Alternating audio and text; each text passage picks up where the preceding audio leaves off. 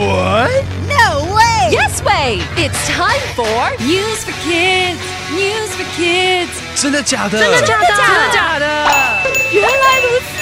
原来如此！原来如此！你不知道的趣味新鲜事！ICRT's News for Kids!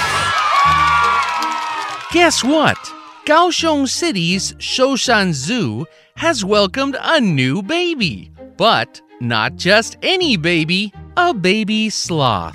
是一个鼠懒宝宝. Do you know what a sloth is? It's a kind of animal that moves very, very slowly. 舒懒的动作非常非常的慢。The zoo says the baby sloth was born in October of last year. 树懒宝宝 去年十月出生的, and it seems to be doing great. It has a very protective mother who has been taking very good care of it. 它的妈妈很照顾它。The zookeepers are also helping to make sure the baby sloth stays healthy. Unfortunately, people can't visit the baby sloth yet. The zoo is being renovated, which means they're improving some parts of the zoo. 动物园目前还在整修，所以游客看不到苏兰宝宝。The renovation is focused on upgrading the environments to be more similar to the animals' natural habitats.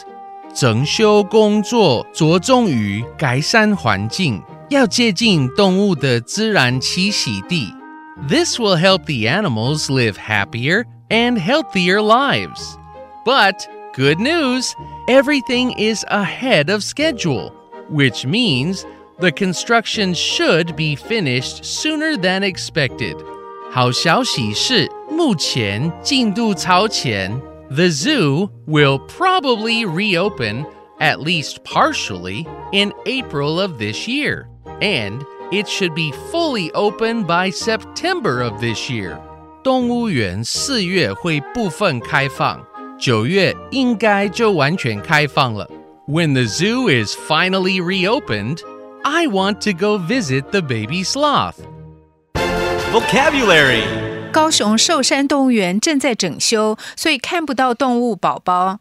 Born 出生 A baby giraffe was born yesterday. 一只长颈鹿宝宝昨天出生。 at Taipei Zoo.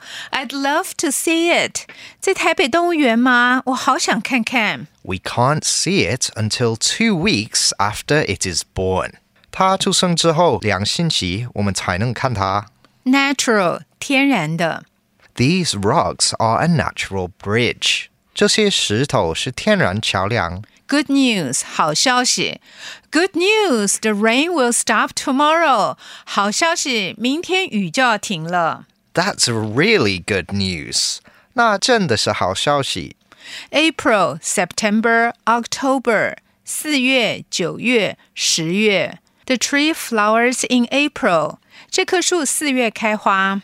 Then it grows fruit in September and October. 然后它九月、十月结果。 Let's read today's words. Born 出生 natural 天然的 good news 好消息 April 四月 September 九月 October 十月 It's quiz time. Question number one What kind of baby was born? A. An elephant. B. A sloth. C. A monkey. Question number two At which zoo was it born? A. Kaohsiung City's Shoushan Zoo. B. New York City's The Bronx Zoo. C. Taipei City Zoo. Question number three When will the zoo fully reopen? A. April. B. September. C. It's already open. The answers are all available on the ICRT website and app. 和 ICRT 与教育部国民及学前教育署学英文，吸收新知识。ICRT 网站和 App 让你随选随听，还有文字稿哦。 This has been News for Kids on ICRT, brought to you by the K 12 Education Administration. Tune in for more every weekday and check out past episodes on the ICRT website and app.